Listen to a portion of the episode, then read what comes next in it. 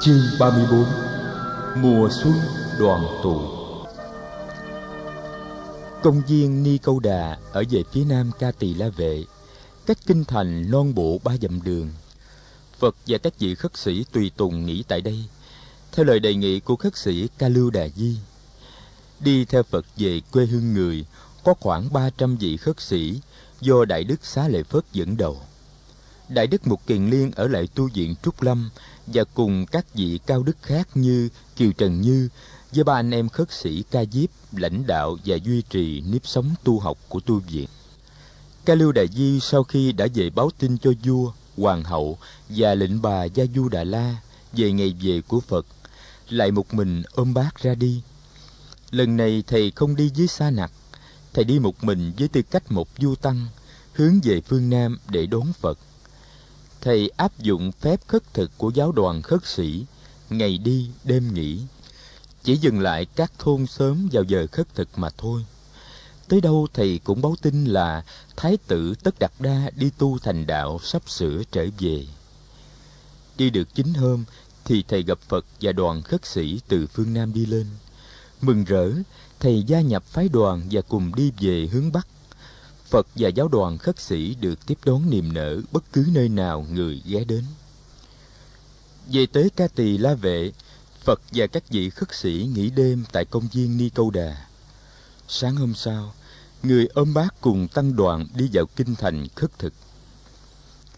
Cảnh tượng ba trăm vị khất sĩ khoác áo cà sa vàng, tay ôm bình bát, lặng lẽ và trang nghiêm đi khất thực trong thành phố đã gây một ấn tượng lớn trong lòng người thủ đô.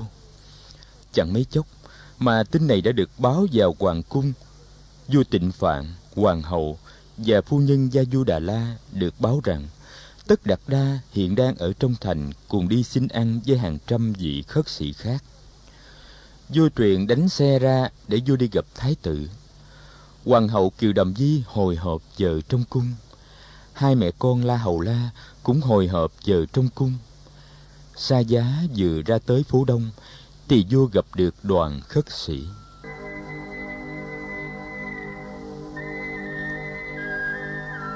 Tất Đạt Đa có mặt trong đoàn khất sĩ ấy, và vị võ quan hầu cận bên vua nhận ngay ra Thái tử. Tâu bệ hạ, bệ hạ nhìn vị khất sĩ đi đầu, người mang chiếc cà sa màu vàng kia. Vua chợt nhận ra người con của mình. Dáng điệu của Phật uy nghi, từ tốn, người Phật như tỏa chiếu hào quang. Phật đang ôm bát đứng trước một ngôi nhà có vẻ nghèo nàn. Người đứng trang nghiêm và lặng lẽ, làm như việc xin ăn là việc quan trọng nhất trong đời. Một lát sau, vua thấy một thiếu phụ ăn mặc rách rưới từ trong nhà đi ra. Trong tay chỉ có một củ khoai nhỏ. Thiếu phụ quỳ xuống dưới chân Phật, rồi kính cẩn đặt củ khoai ấy trong bình bát của người. Phật cũng kính cẩn không kém. Người nghiêng mình đáp lễ thiếu phụ, rồi mới lặng lẽ vã từ, bước sang ngôi nhà bên cạnh. Xa giá của vua còn cách Phật khá xa, nhưng vua bảo ngừng xe để vua xuống đi bộ. Ngài đi thẳng về phía Phật. Phật cũng vừa thấy vua, hai người tiến lại gần nhau. Dáng đi của vua hấp tấp, nhưng dáng đi của Phật vẫn thông dong. Tất Đạt Đa! Tất Đạt Đa! Vua thốt lên. Phụ vương! Phụ vương! Phật gọi. Đại đức Naga Salama lúc ấy cũng vừa đi tới bên Phật. Phật trao chiếc bát của người cho thầy thị giả. Người nắm lấy hai bàn tay của vua trong hai tay người. Mấy giọt nước mắt ứa ra và chảy xuống trên gò má đã bắt đầu nhăn nheo của vua. Phật nhìn vua. Hai mắt người bao phủ vua với một cái nhìn vừa dịu dàng vừa đầm ấm. Vua biết rằng Tất Đạt Đa con mình bây giờ đây không còn là một vị đông cung thái tử nữa, mà đã là một nhà tu, một vị lãnh đạo tinh thần. Vua muốn ôm Phật vào lòng, nhưng biết làm như vậy không ổn. Cuối cùng, vua chắp hai tay nghiêng mình trước người con của mình, theo thể thức một vị quốc vương làm lễ một vị đạo sĩ. Vị võ quan hầu cận cũng bắt chước vua chắp tay nghiêng mình làm lễ Phật. Lúc ấy, Đại Đức Xá Lợi Phất cũng đi tới gần bên Phật. Phật nói với Xá Lợi Phất: Tăng đoàn khất thực xong, xin Thầy hướng dẫn họ về công viên Ni Câu Đà để thọ thực và an nghỉ. Thầy Naga Salama sẽ đi theo tôi. Chúng tôi vào thăm hoàng gia và sẽ thọ thực ở đó. Chiều nay Thầy Naga Salama và tôi sẽ trở về với các vị. Khất sĩ Xá Lợi Phất kính cẩn nhận lệnh của Phật. Thầy nghiêng mình làm lễ vua và Phật, rồi quay gót. Vua nhìn Phật: Ta tưởng con về tới là đi thăm gia đình ngay. Ai ngờ con còn đi khất thực ngoài phố. Tại sao con không về thẳng hoàng cung để dùng cơm? Phật mỉm cười nhìn: Con đâu có đi một mình. Con đi với cả giáo đoàn, giáo đoàn của các vị khất sĩ. Con cũng là một vị khất sĩ như mọi người, và vì vậy con phải đi khất thực như mọi người. Nhưng tại sao con phải đi khất thực tại những nhà nghèo hèn như vậy? Dòng họ Thích Ca của ta trong bao nhiêu đời, có ai làm như con không? Thưa phụ vương, dòng họ Thích Ca thì không ai làm như thế, nhưng dòng họ khất sĩ thì ai cũng phải làm như thế. Thưa phụ vương, đi khất thực là một phép tu nhằm thực hiện tinh thần khiêm cung và bình đẳng. Khi con nhận một củ khoai của một gia đình nghèo khổ, con cũng có thái độ cung kính như khi con nhận một món ăn sang trọng do một vị đế vương cúng dường. Thái độ cung kính này chứng tỏ rằng con đã có thể vượt ra khỏi sự phân biệt sang hèn, và cũng chứng tỏ rằng bất cứ ai dù nghèo hèn đến mấy cũng có nhân phẩm và cũng có thể đạt tới giải thoát cùng giác ngộ. Trong xã hội có nhiều sự chênh lệch về tài sản và về quyền thế. Trong xã hội có rất nhiều bất công. Trong đạo Pháp mà con tìm ra, mọi người đều được hoàn toàn bình đẳng. Đi khất thực như thế này, con không làm cho nhân cách của con thấp đi, mà trái lại, con làm cho giá trị của tất cả mọi người được sáng tỏ ra. Thưa phụ vương, con mong phụ vương nghĩ tới một đường lối chính trị mà trong đó phẩm giá của mọi người dân đều được tôn trọng. Vua Tịnh Phạn há miệng nghe người con trai của mình thuyết pháp.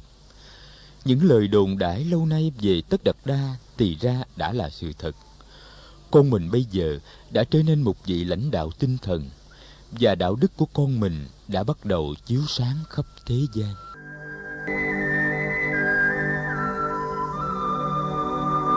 Cầm tay vua, Phật đưa vua đi bộ về hoàng cung. Thầy Naga Salama cũng đi theo sau vua và Phật. Trong khi ấy, đứng ở lan can trên một tầng lầu nơi hoàng cung, hoàng hậu Kiều Đàm Di, công nương Gia Du Đà La và công chúa Tôn Đà Lợi đã nhìn thấy hết tất cả những gì xảy ra. La Hầu La cũng đang đứng gần đấy với một người thị nữ. Người thị nữ này trước đây khi còn dọn dẹp trên lầu đã trông thấy tăng đoàn khất thực và đã chạy xuống báo với hoàng hậu. Hoàng hậu đã dắt tay Tôn Đà Lợi cùng Gia Du Đà La lên lầu. Từ trên lầu cao, ba người nhận ra được Phật đang dẫn đầu đoàn người khất sĩ. Rồi họ thấy xa giá của vua dừng lại và chứng kiến cuộc gặp gỡ giữa vua cùng người con trai lớn của ngài. Họ đã thấy vua xá chào Phật theo nghi lễ cần có đối với một vị đạo sĩ lớn. Bấy giờ, vua và Phật đang tiến gần tới cửa hoàng cung. Gia Du Đà La gọi La Hầu La lại, một tay nắm tay con, một tay chỉ xuống Phật. Bà bảo: Này con yêu quý của mẹ, con có thấy ông thầy tu đang cầm tay ông nội và đi vào cửa hoàng cung đó không? Dạ, con có thấy. La Hầu La đáp: Ông thầy tu đó là cha của con. Con chạy xuống chào cha con đi. Cha của con có gia tài quý báu lắm. Cha con sẽ trao gia tài ấy cho con. Con xuống xin gia tài của con đi. La Hầu La nghe lời mẹ chạy xuống lầu. Trong khoảnh khắc, cậu đã xuống tới gần sân điện chầu. Cậu chạy ra cửa hoàng cung, rồi cậu chạy lại với Phật. Phật biết ngay cậu bé đang chạy tới là La Hầu La. Người mở rộng hai tay ôm lấy cậu bé. La Hầu La vừa thở hổn hển vừa nói: à, à, Ông thầy tu ơi, mẹ con bảo xuống xin gia tài của ông. Ông thầy tu ơi, gia tài của con đâu? À, ông đưa cho con đi. Phật vuốt má La Hầu La, người nói: gia tài của con à, thông thả rồi cha sẽ trao lại cho con. Phật nắm lấy tay cậu bé, người đi ở giữa, tay trái cầm lấy tay La Hầu La, tay phải cầm tay vua cha, và ba người tiến vào cung. Hoàng hậu Kiều Đàm Di, Gia Du Đà La cùng công chúa Tôn Đà Lợi cũng hướng về phía cầu thang đi xuống. Xuống tới sân điện, ba người thấy vua, Phật và La Hầu La đi rẽ vào vườn Thượng Uyển. Ba người cũng đi theo lối ấy.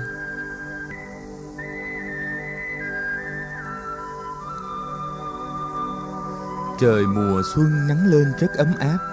Ngoài vườn Thượng Uyển, tất cả các loại hoa đều đang nở rộ. Chim chóc ríu rít vang lừng. Phật đưa vua và La Hầu La tới ngồi trên những chiếc cẩm đôn. Thầy Naga Salama cũng được Phật mời ngồi xuống trên một chiếc cẩm đôn. Lúc ấy, Hoàng hậu Kiều Đàm Di, Gia Du Đà La và Tôn Đà Lợi bước vào giường ngự. Phật đứng ngay dậy, người đi tới phía ba người. Hoàng hậu Kiều Đàm Di dáng dấp vẫn còn trẻ trung và khỏe mạnh. Bà khoác áo sari màu lá tre xanh mát.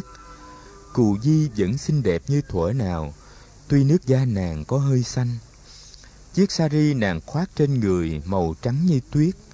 Nàng không đeo một thứ phục sức nào cả. Còn cô em gái Phật năm nay mười sáu tuổi, đang giận sari màu vàng, mắt đen lay lấy. Cả hai vị phu nhân đều chắp tay búp sen trước ngực và cúi đầu rất thấp để chào Phật. Họ đã thấy quốc vương làm như thế và họ cũng bắt chước làm như thế. Phật chắp tay lại thành búp sen để đáp lễ. Người kêu lên hai tiếng: mẹ! Nàng! Nghe tiếng Phật gọi, Kiều Đàm Di và Gia Du Đà La đều rơi nước mắt. Phật cầm lấy tay hoàng hậu và đỡ bà ngồi xuống trên một cẩm đôn. Người hỏi: em Nan Đà của con đâu? Hoàng hậu nói: em nó đi tập võ, chắc cũng sắp về tới. Đây là em gái của con, con thấy nó mau lớn không?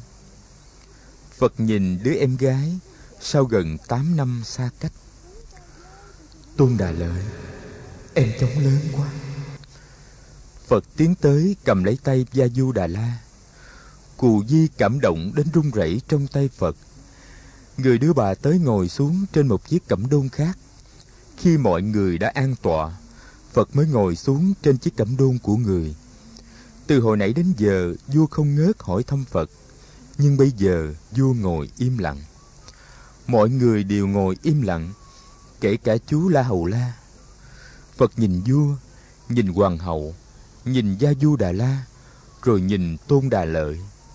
Niềm vui đoàn tụ được biểu hiện trong mắt của từng người. Cuối cùng, Phật lên tiếng: thưa phụ vương, con đã về. Thưa mẫu hậu, con đã về. Cù Di, nàng thấy không, ta đã về với nàng. Lúc ấy, hai người phụ nữ mới òa lên khóc. Những giọt nước mắt của họ là những giọt nước mắt sung sướng. Phật để yên cho họ khóc. Người gọi La Hầu La tới ngồi bên cạnh người và vuốt tóc chú bé. Một lát sau, lệnh bà Kiều Đàm Di lấy chéo áo sari lau khô nước mắt, rồi mỉm cười nói với Phật: con đi lâu quá, như vậy là đã hơn bảy năm trời. Con biết không, Cù Di là một người phụ nữ rất can đảm. Phật nhìn Kiều Đàm Di rồi nhìn sang Gia Du Đà La. Người nói: điều này con thấy từ lâu rồi, thưa mẫu hậu. Gia Du Đà La là người phụ nữ can đảm nhất mà con đã biết. Và mẹ cũng là người phụ nữ can đảm nhất mà con đã biết. Không những mẹ và Cù Di đã gầy dựng được ý chí cho người nam nhi, mẹ và Cù Di còn là mẫu mực của những người đàn bà đức hạnh nữa. Con có duyên lành lắm mới có được mẹ và có được Cù Di. Vua nói: hồi nãy con có kể sơ cho ta nghe về những năm con đi tìm thầy học đạo và tu khổ hạnh. Bây giờ con có thể nhắc lại những điều đó được không, trước khi con kể tiếp?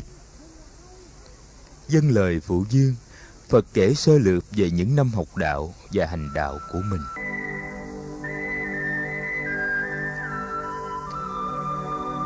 Người đã kể lại cuộc gặp gỡ giữa người với vua nước Ma Kiệt Đà, về ngày thành đạo, về những đứa trẻ ở xóm nghèo U Lâu Tần Loa, về năm người bạn tu khổ hạnh và về cuộc tiếp đón vĩ đại của vua Tần Bà Sa La.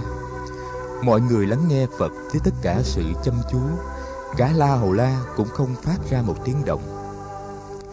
Khi Phật kể đến đoạn vua Tần Bà Sa La cúng dường Trúc Lâm tịnh xá, thì có một cô thị nữ đi ra vườn ngự và đến gần hoàng hậu Kiều Đàm Di.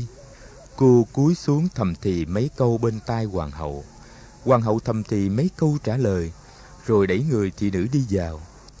Bà đã ra lệnh cho người thị nữ đặt bàn dọn cơm trưa hoàng gia ra ngoài vườn ngự.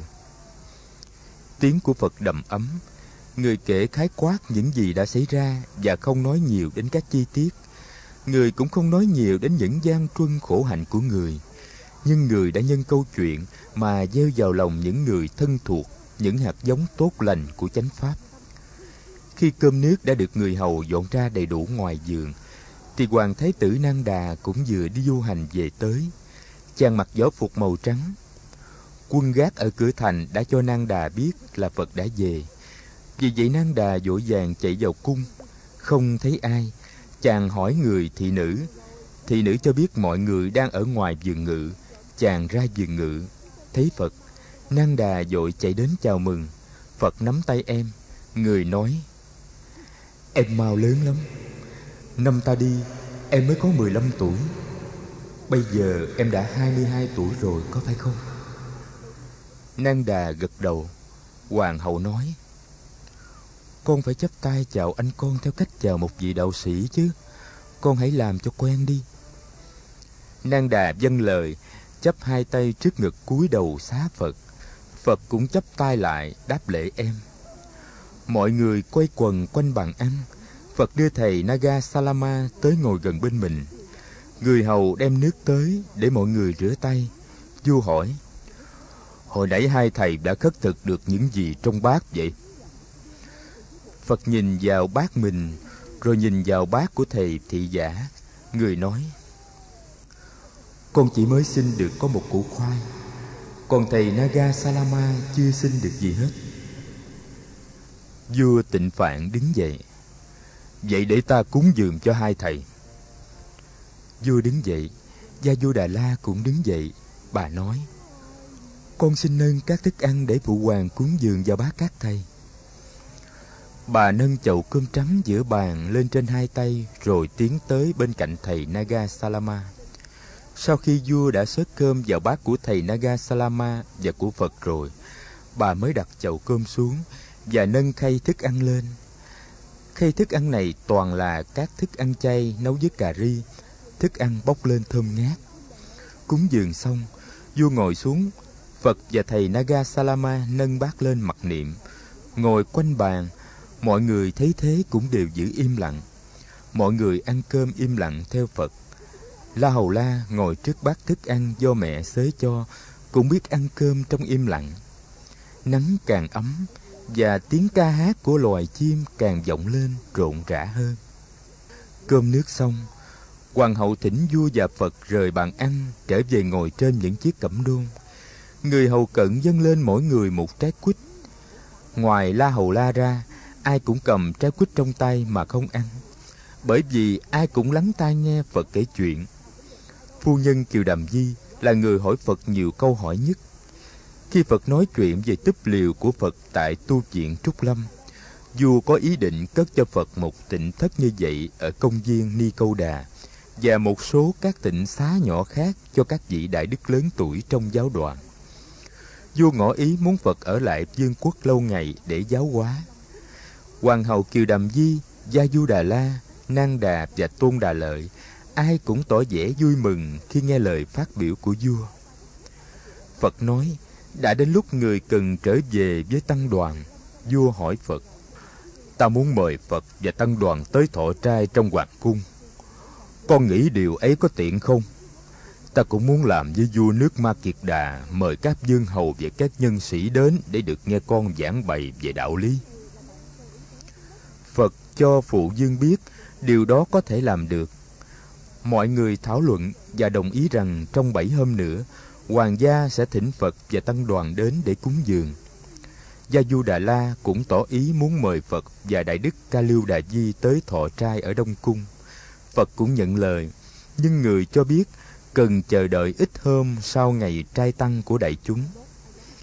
Vua truyền đem xe tứ mã đưa Phật về công viên Ni Câu Đà, nhưng người từ chối. Người nói người đã lập hạnh chỉ đi bộ mà thôi. Cả nhà đưa Phật và thầy Naga Salama ra tận cổng hoàng cung. Cả nhà, kể cả ông hoàng nhỏ La Hầu La, đều theo gương vua chắp tay trước ngực, kính cẩn chào hai vị khất sĩ. Hai vị khất sĩ.